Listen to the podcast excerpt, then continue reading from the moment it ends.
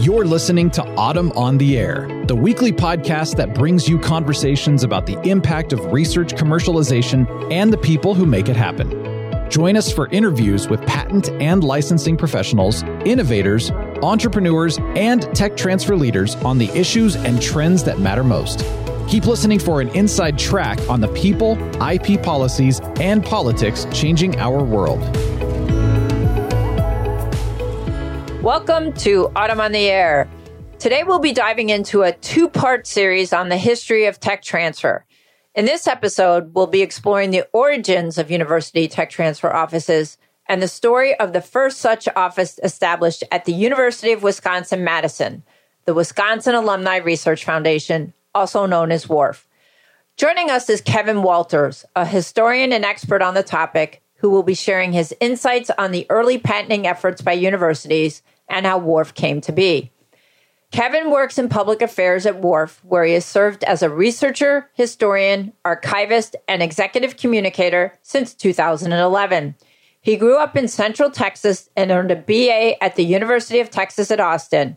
He went on to complete two MAs in history and humanities from the University of Texas at Dallas while working as an operations and scheduling analyst for GE Consumer Finance, which is now Synchrony Financial. Kevin moved north in 2010 to earn a PhD from the University of Wisconsin in Madison with a focus on the early intellectual history of university patenting. And it's that research he's here to tell us about today. Hi, Kevin. Thanks so much for joining me today on the podcast. And thanks for having me, Lisa. Yeah, I'm really excited to have you on today, Kevin. And I know you have a BA in humanities and history, as well as an MA and PhD in history. So can you tell me a little bit how you ended up in technology transfer and at WARF? Sure. I think I've, I've, listened to enough of your podcast to know that this is something of a common story that, that not a lot of people grow up wanting to get into tech transfer. So it, it's something that we, we fall into. I think it's also the, the, a profession for people who keep swimming, who, who just sort of find their lane. Uh, and that was my case. I was, I had a pretty interdisciplinary background, I would say. I ended up landing in history, but was kind of going through different things of, you know, art, history, philosophy, different humanities kinds of things, but they all were humanities degrees. And eventually I, I settled on history, applied to a history PhD program. Uh, and ended up in Wisconsin, applied to a bunch of different places. I, I, grew up in Texas and moved here for grad school.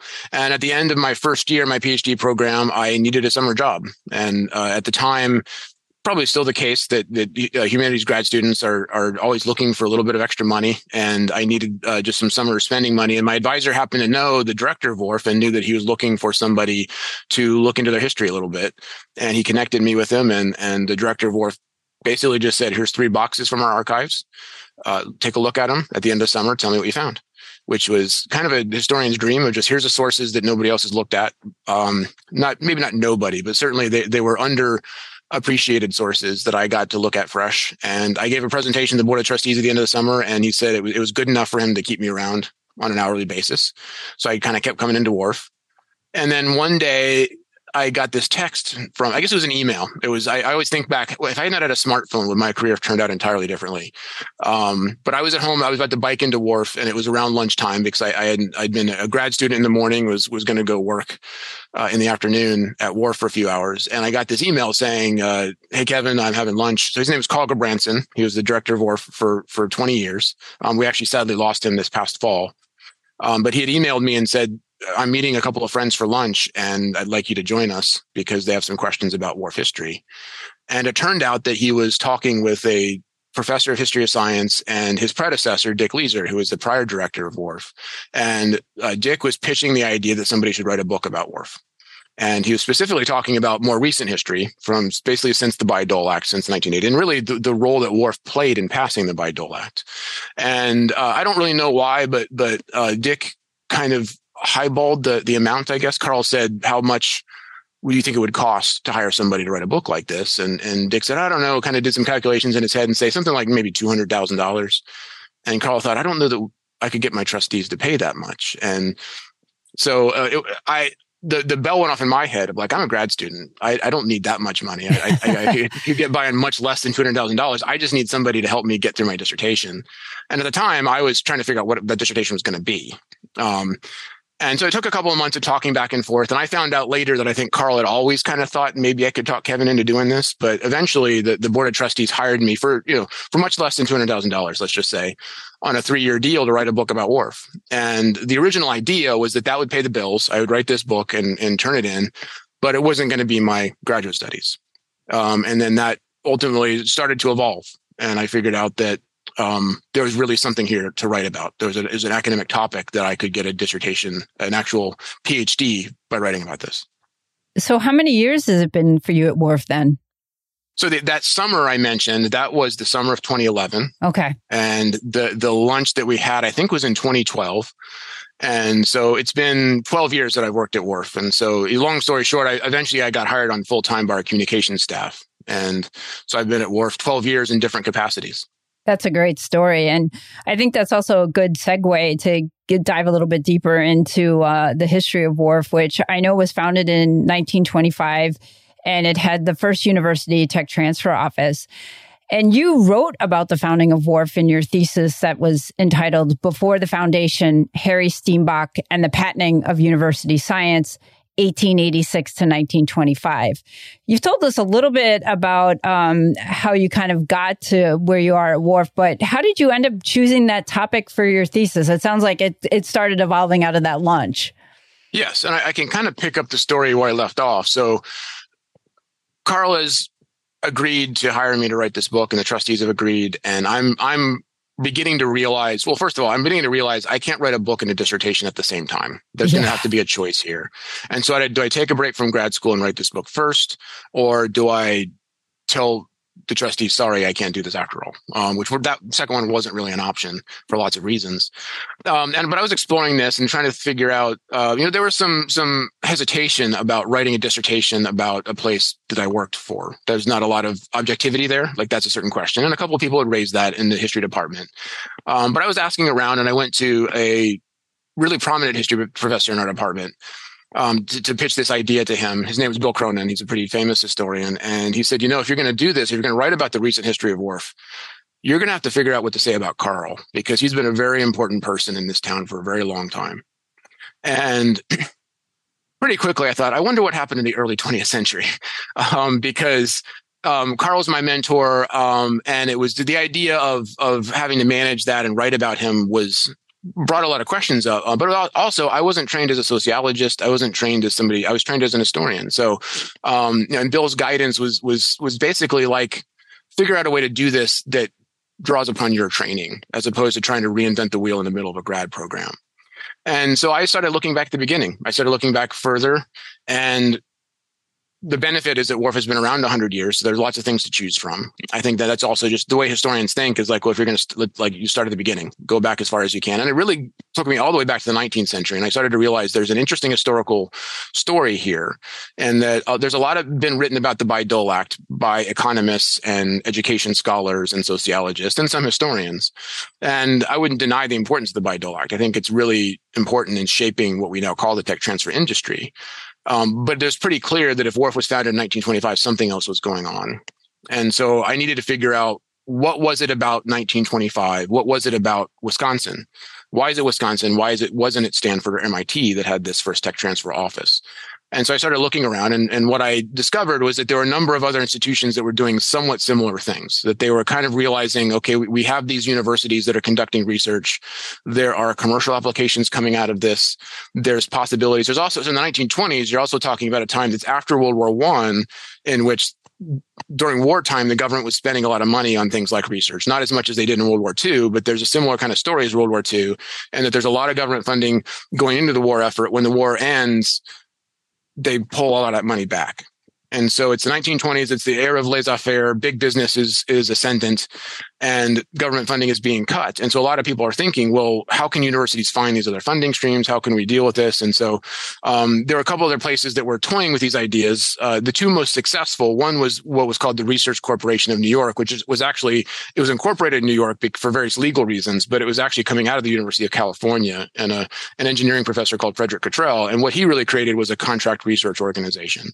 And so that was also one of the bigger successes in terms of commercializing university research. The other one was in Toronto Toronto in Canada, which they had developed insulin there and had then contracted with Eli Lilly to develop insulin.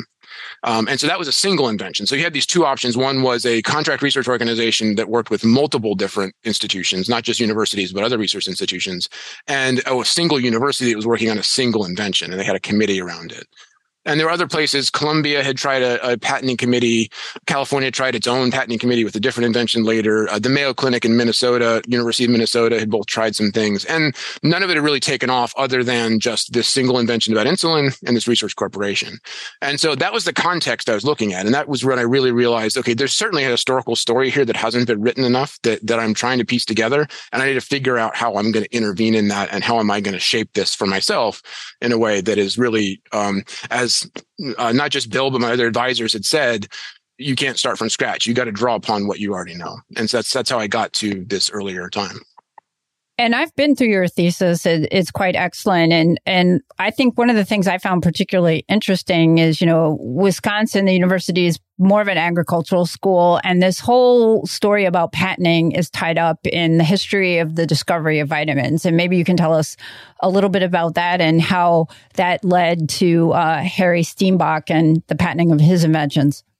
For sure. So one of the things I noticed, and it was really a conclusion I ended up coming to um, at the end of my research was that you had places that were so Columbia, Toronto was doing insulin, and that was a pediatric research foundation. Um, uh, Columbia had some pediatricians who were working on some vitamin related technologies. And most of these other technologies, they, they, tend to be from doctors, like medical doctors. And there were similar things happening in Austria and in, in Europe that are, that are talking about vitamins from this. How do you treat patients and particularly children? What makes Wisconsin different is that it, it grew out of the Morrill Land Grant Act. There's a College of Agriculture um, that was founded in Wisconsin based off of the Morrill Land Grant Act, which was passed in during the Civil War. And so Wisconsin, unlike other universities, or sorry, other, unlike other states. So for instance, Michigan, you have Michigan and you have Michigan State. Michigan was founded when Michigan was founded as a state to be the, the flagship university. And then Michigan State was created as an agricultural college based off of the Morrill Land Grant Act, which funded agricultural and mechanical schools.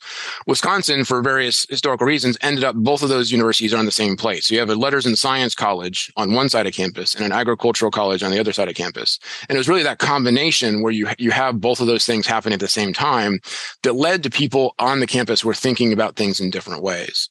And so as an example of this, you had uh, um, Stephen Babcock, who was um, a famous name around here. We have Babcock ice cream named after him. Um, there's a couple other, uh, and if you've ever come, I highly recommend sitting on the terrace and getting some Babcock ice cream. Um, and so most of the students today know Babcock for that reason. But he, the reason why he's the type of person you name things after was because he really was um, I wouldn't say single handedly, but he made two breakthroughs which made Wisconsin the dairy state. And his story was that so he was trained in Germany. The way, and this is to give you some t- some context for the time. This is the late 19th century, so in the 1890s is when he's coming to Wisconsin. is is really the first professor of agricultural chemistry um, in, on the Wisconsin campus. But he's trained in Germany and trained in New York. So he grows up on a farm and then goes off to Germany as trained. And that's a pretty common story in the United States at that time because we didn't have German universities. We were still going to Europe to get to go to the big universities. And so there are two things. One is so he's thinking in farm terms. He's hired by an agri- agricultural college, but he has this really sophisticated training. So it goes back to that story. Like Wisconsin has both the, the philosophical science and the applied science happening on the same campus. And the theory in Europe was that all you need for a successful, sorry, all you need for a nutritious, healthy diet are what we call macronutrients. So carbohydrates, fats, and sodium, and a little bit of salt. And that's all you need. And um, there was a guy named William Atwater in the United States who had adopted that theory. And so we have this transatlantic consensus that, that that's what nutrition means. And Babcock said, well, I grew up on a farm. I could doctor some cow dung that had carbohydrates, fats, and um, and proteins in it, I'm not going to feed that to my cow. I know it's going to happen to my cow if I feed cow dung to it. So this just didn't track. And so he conceived of this experiment in which he would test out that theory and do exactly what he said. And maybe not cow dung, but certainly he could take things and basically say, I'm going to feed an animal that would just have macronutrients and show you that that's not healthy. The problem is that the agricultural folks on campus who were managing the cow herd and had a prize winning cow herd and were just having a lot of success really convincing dairy farmers that this university was worth their political support, they weren't terribly interested in, in their cows dying. Yeah, killing off and their so, cows. Yeah. And so Babcock tried it on a cow and it got very sick. And the, the herdsman went to the dean and just like, you, this guy can't kill my cows. And so the dean said, okay, I'm going to reassign you to this project called the butterfat test. Which is going to be basically a cylinder that will allow farmers on their own farm to determine the fat content of their milk. And what this did was that rather than going to a wholesaler and watering down your milk and pretending that it's whole milk, you you could have a test right there that would test it. And so um, there's a famous dairy guy in Wisconsin who basically said that the the Babcock butterfat test made more people honest than the Bible um, because it rationalized the dairy industry. Um, and so that was his his big break, breakthrough. And and we have that's why Babcock ice cream is named Babcock, Babcock ice cream is because he invented the butterfat test. He also developed what was called the cold curing of cheese, which is that you could cure cheese without without high temperatures. And this being Wisconsin and it being winter, um, made it a lot easier to make cheese here. So um, those two things happened, and they, they created the dairy state. So fast forward 30 years to um, I guess 20 years to the 1910s. And one of Steenbock's, um, sorry, one of Babcock's students is a guy named E.B. Hart, and one of E.B. Hart's students is a guy named Harry Steenbock, who I wrote about. And 20 years later, the the political support of the farmers was stronger. The university had matured, had grown, and the idea of using cows as experimental animals was more secure. They built a giant dairy barn, which had kind of shown people like if we do science here, and also the Babcock test had had created this situation where where the dairy farmers thought, well, science can be our friend. Science can actually help us and make us better at this. So we really loved the university, and so they they did they devised uh, so E.B. Hart inspired by Babcock and employing Steenbock as his as one of his graduate students, devises this experiment called the single grain ration experiment, which is we're going to doctor different grains with single grain. We're going to take one grain of corn, not, not a single grain of corn, but we're going to feed an animal one grain. We're going to feed them corn and we're going to doctor the corn so that it has exactly the same amount of sugar, fats, proteins, and carbohydrates as a grain of wheat. And so we're going to have some cows we're going to feed wheat, some we're going to feed corn, some we're going to feed oats, but we're going to make sure that they're getting the same amount of, of the macronutrients. And what they found was what Babcock suspected, which is that some of the cows went blind some of them had stillborn calves. Some of them just died. And it turned out that the most successful grain was corn.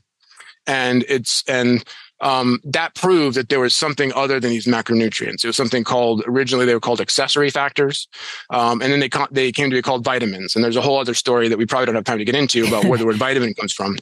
Um, so, Kevin, given all this, why was it so important for you to focus on Dr. Steenbock? So, as I mentioned, I had a certain background in humanities and, and really the history of ideas was my focus or what we call intellectual history, which is why do people think the things they think and what influence do they have? And I'd also written some biography. And so there's, there was an instrumental reason, which is that um, I might not have a law degree to write about patent law. I might not have a scientific background to really understand deeply biochemistry, but I know ideas. And if I focus on one person and his ideas, then I can tease out why did this happen. And it gave me just a sense of focus as to, to where to start here. The other part is that Steenbock, after that experiment, goes on to be the inventor who is who files a patent that becomes the the, the basis for the creation of WARF. And so he's a pretty central person to this story. And so really what I ended up doing was, and, and originally I thought, okay, I need to narrow my focus from this 100 year history of WARF. I write about biographies. I write about ideas. I'll pick one guy. Um, and then I'll focus on this really interesting question of like, well, why did he patent? Where did he get this idea from? And some of it we've already alluded to was he, he grew up on a farm. Um, he attended an agricultural college. And so he's not thinking in terms of medicine and in terms of theory. He's thinking in terms of helping dairy farmers. That's the tradition that he's been born into. Um, and so focusing on him allowed me to really uh, tease all of that out and really focus on questions of identity and where he came from. Kevin, that's an absolutely fascinating story, but why does it even matter? There's a number of different things. One of the advantages of focusing on a single person is that you can really tease out a lot of the complexity of just human life and human stories and those relationships.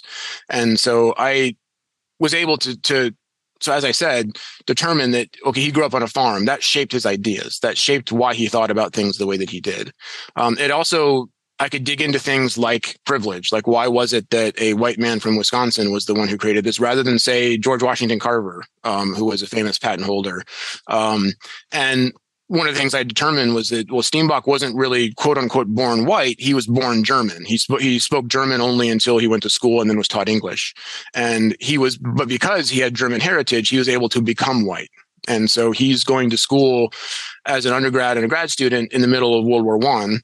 And but because he's white and speaks English, he can kind of erase his German identity to a certain extent. And not entirely. He still will claim it in some ways and still talk about it. And there's an interview with his sister in which she says that she talks about that German heritage being very important to his sense of individuality and, and just the way he thinks about things. Um, so that part's important. But so there's an interesting story to give people an example of, of how I kind of dug into these questions of identity. There was a scientist in the 1940s that WARF hired to run an insecticide laboratory. Um, his name was George Keto. And very similar to Steenbock, he was born to an immigrant family. Um, his parents were from Japan. And the same way that Steenbock's grandparents were from Germany. And I don't know exactly um, how much Japanese George Keto spoke and those kinds of things, but he was born in California. So, um, like Steenbock, he was born to an immigrant family.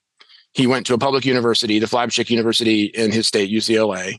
Um, and he went to university at a time when the, the country of his family's origin was at war with the country of his birth. So Japan and the United States were at war in the same way that when Steenbock was going to school, Germany and the United States were at war. The difference is that George Keto couldn't pass as white. He was Japanese American, and we those who know some of the history will know that Japanese Americans were interned during the Second World War, um, which is not to say that there wasn't trouble with German Americans during World War One, but it was a different kind of story. They were, you know, we, we renamed hamburgers and we didn't talk about sauerkraut and those kinds of things, but there wasn't interning happening. It was a different kind of story, right?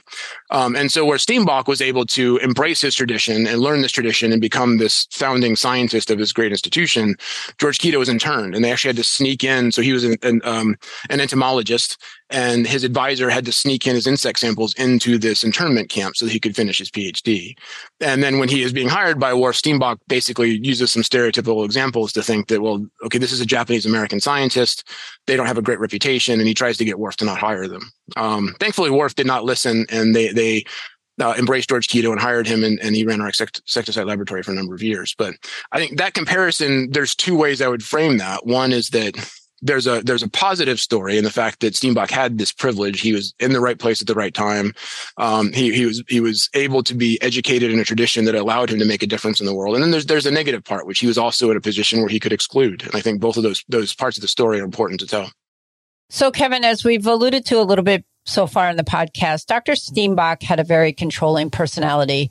But obviously, he couldn't do everything by himself. So, given the nature of his personality, how did he handle that and what did he do?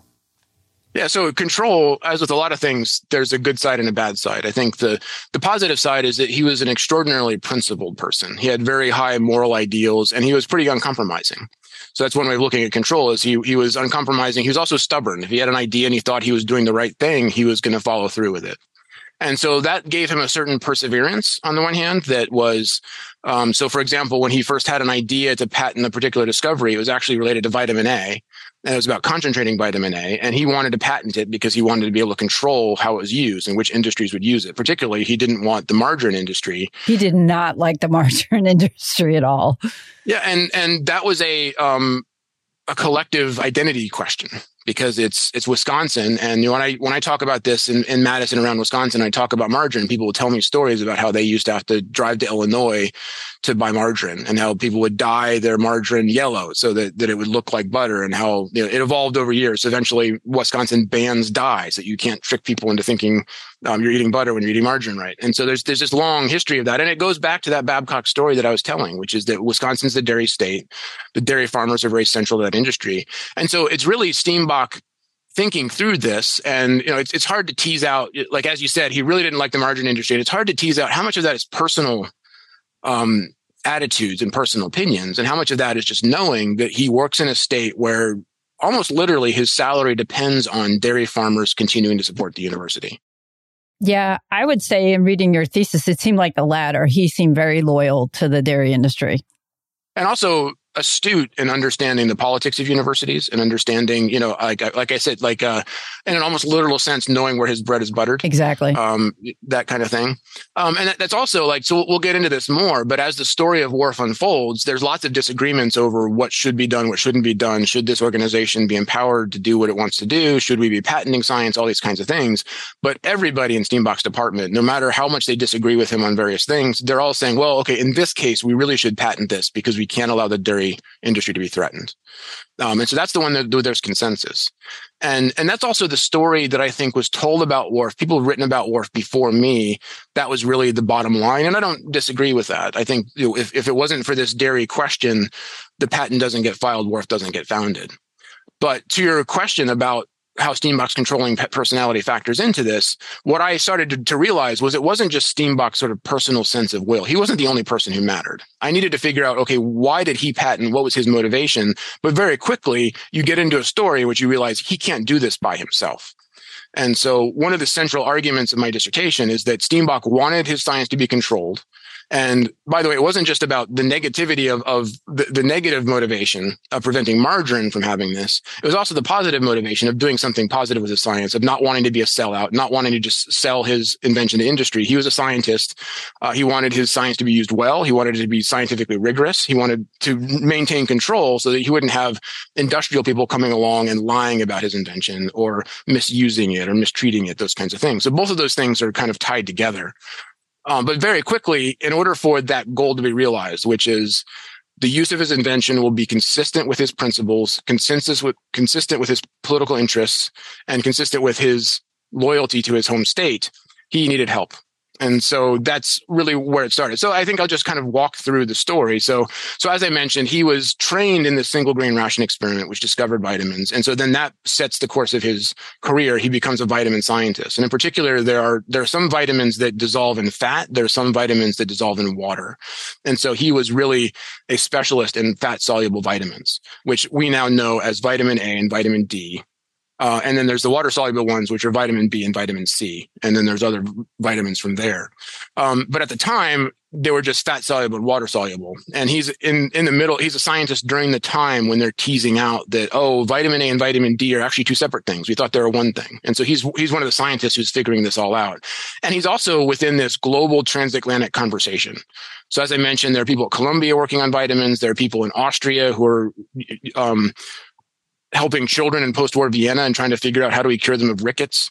Um, there are people in Great Britain who are figuring out that if you feed Scottish oatmeal to children, they have weaker teeth. There's all these people. So it's, it's a global conversation that he's intervening in. That's the first place where he's not doing this by himself. It really is a collective enterprise. And it really is, as it is today, scientists talking to each other. That's where innovations come from. And so he comes up then with this process where he can figure out that, okay, he, he, so first of all, he figures out that like the, the, the yellow in corn is part of where the vitamin content comes from. So he, he has this interesting stuff he's writing about the color yellow and its association with vitamins. Um, but he also figures out that there are certain vegetables that have vitamin A in them and he can concentrate the vitamin A into a form and very similar to what we would call now a vitamin supplement or vitamin uh, capsule. He can concentrate that into vitamin A. And that's when he first realizes, well, dairy butter has vitamin A in it. Um, margarine doesn't necessarily. And so if you can create a vitamin A fortified margarine, it would compete with butter. And that's his original concern. And he says, well, how can I prevent this from happening? How can I allow the dairy industry to get first shot at this? Well, I'll file a patent. And he later admitted that he'd never really seen a patent before, has no patent expertise, doesn't know how to do that. He also is not really interested in being an entrepreneur. That's not really his goal. He's not interested in, in some of these other people around this time who are toying with patents. And I mentioned Columbia and Minnesota and the Research Corporation. They all do have this entrepreneurial mindset where they kind of see there's an opportunity for me to work with industry. There's an opportunity for me to create a business. That's not what Steenbock is about. He really is more about this scientific principle and scientific control. And so he goes to university and he says, well, will you do this for me? I think this is in the university's best interest. I don't think this is just about me being from Wisconsin. This is really in the interest of the university. And the university, it's hard to find out exactly what they said to him because they basically said nothing at all. Um, they kind of ignore him. And eventually they say, okay, fine, we'll hire a lawyer whatever will do it. And then the lawyer goes off and doesn't really do anything because nobody's really paying him. Nobody's really working with him. And the patent application just sits there and eventually it expires. It's sat for a long time. Yeah. And uh, yeah. nothing happened for over a year, I believe it was. Yeah. Close to two years, I think even, but, um, somewhere around there. Yeah. Uh, and in the meantime, Steenbock finds that he gets a letter from a guy who's working at Carnegie Mellon who basically says, "Oh, you're doing this vitamin research. Tell me about it." And Steenbock writes back to him and says, "Here's what I'm doing: concentrated vitamin A. Here's how you do it. Um, here's my tips." And then he finds a notice in a local journal, and it's sitting in his paper, circled in his blue pencil, in which the guy who wrote him had been given a fellowship from Swift Margarine Company. And so Steenbock says, "Oh, great! My lawyer's just sitting on this application, and now I'm pretty sure this guy's going to go give this to the margarine company." So, and just kind of throws up his hands. Um, and so that's a that's kind of this negative experience.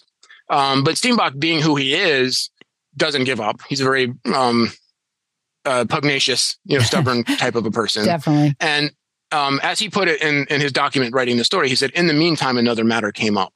And what had happened was he they, they'd figured out that vitamin A and vitamin D were two separate substances, and he was reading all of these documents, and he realized that people were hypothesizing about um, how vitamin D worked.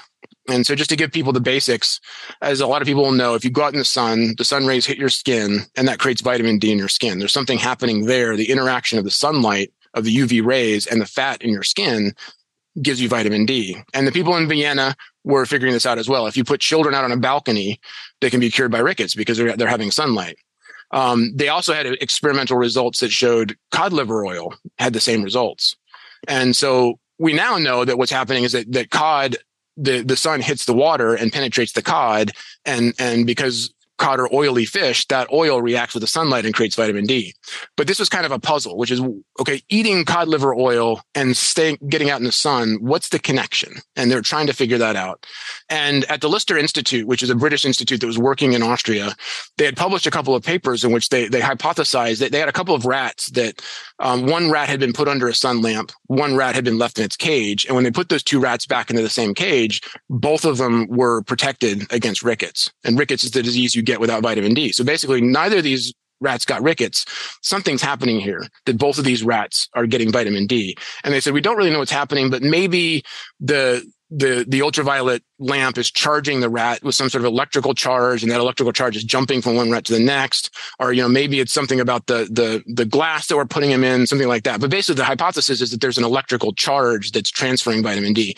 And Steenbock and his students read that and they think that just doesn't make any sense. That's just not how you know we're, we're farmers um, we come from a farming state we're in an agricultural school.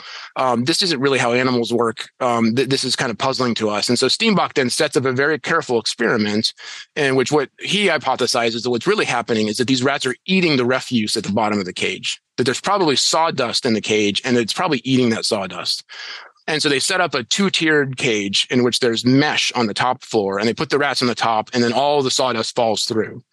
And they try the experiment one time and they get the same results. The, both rats, the rat that has been under the lamp and the rat that has not been under the lamp, they both seem protected. Neither of them get rickets. Um, but he doesn't give up. Again, this is a common story. Steenbock just kind of keeps doing what he's going to do and keeps thinking about it. And they realize, oh, the, the screen that these rats are walking on at the top layer is greasy.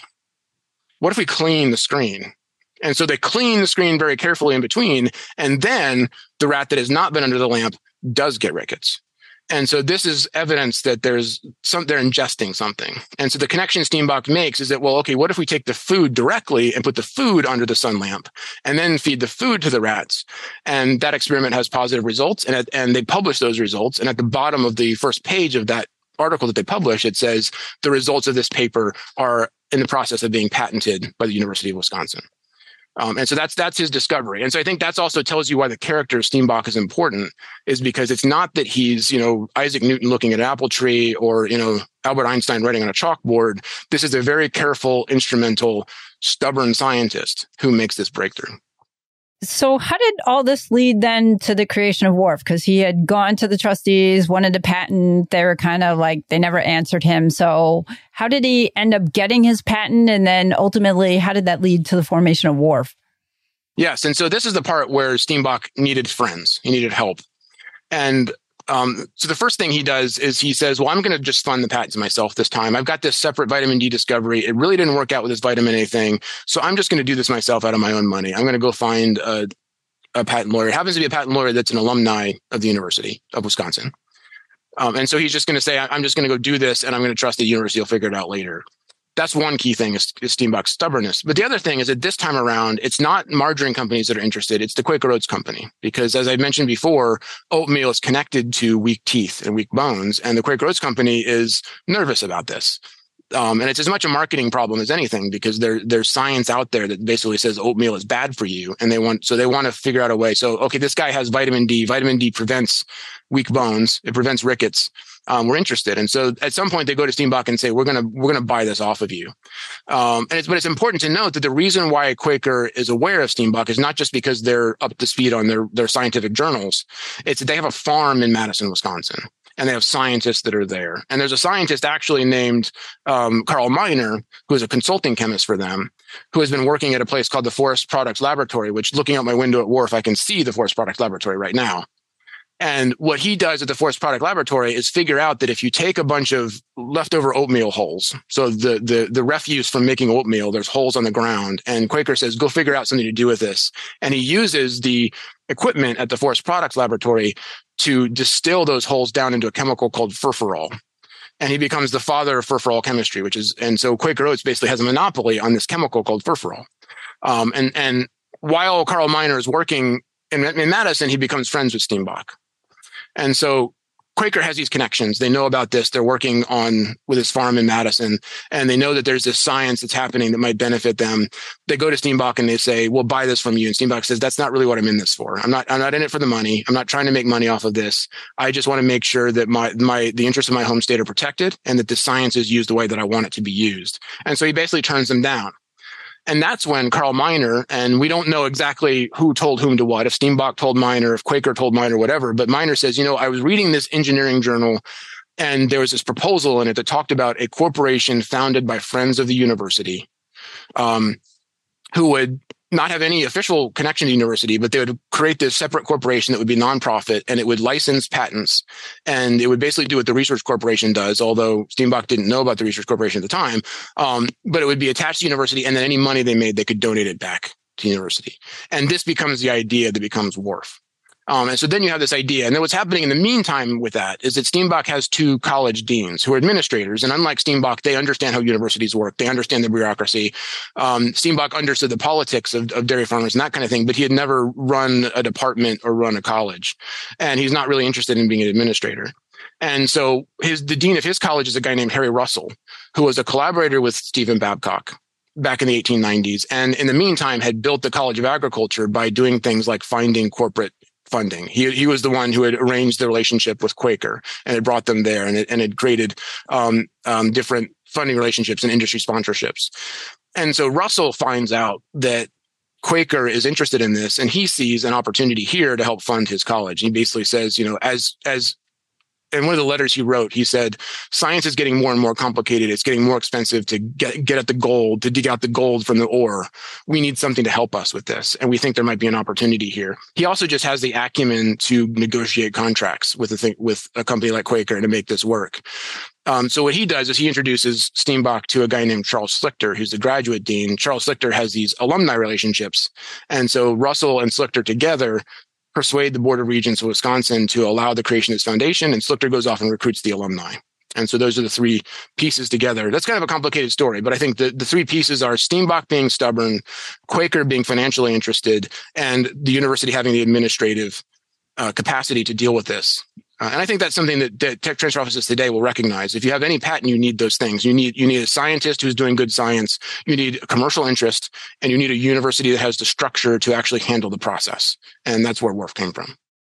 Well, Kevin, I think that's a great place to stop this week. And that brings us to the end of part one of this series on the history of tech transfer. From the early patenting efforts of universities to the founding of WARF, we've explored the fascinating origins of this field with the help of our guest, Kevin Walters. But this is just the beginning. Be sure to tune in next week. We'll be diving deeper into the story and tackling more big questions, such as why WARF succeeded where others failed, what happened to the Steenbock patents, and how the post World War II environment led to the passage of the Bayh Dole Act. So be sure to tune in next week for more insights and analysis on this fascinating topic. Thanks for listening, and we'll see you soon. Thanks for listening to AUTM on the Air with Lisa Mueller. Get social with us and share your thoughts. You can tweet us at AUTM or visit us online at AUTM.net. We'll be back next week on the air. Be sure to join us.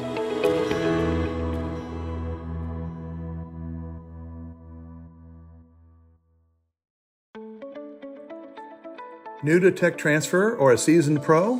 AUTM is the global member organization for tech transfer and is here to help you get connected, get smart, and get ahead.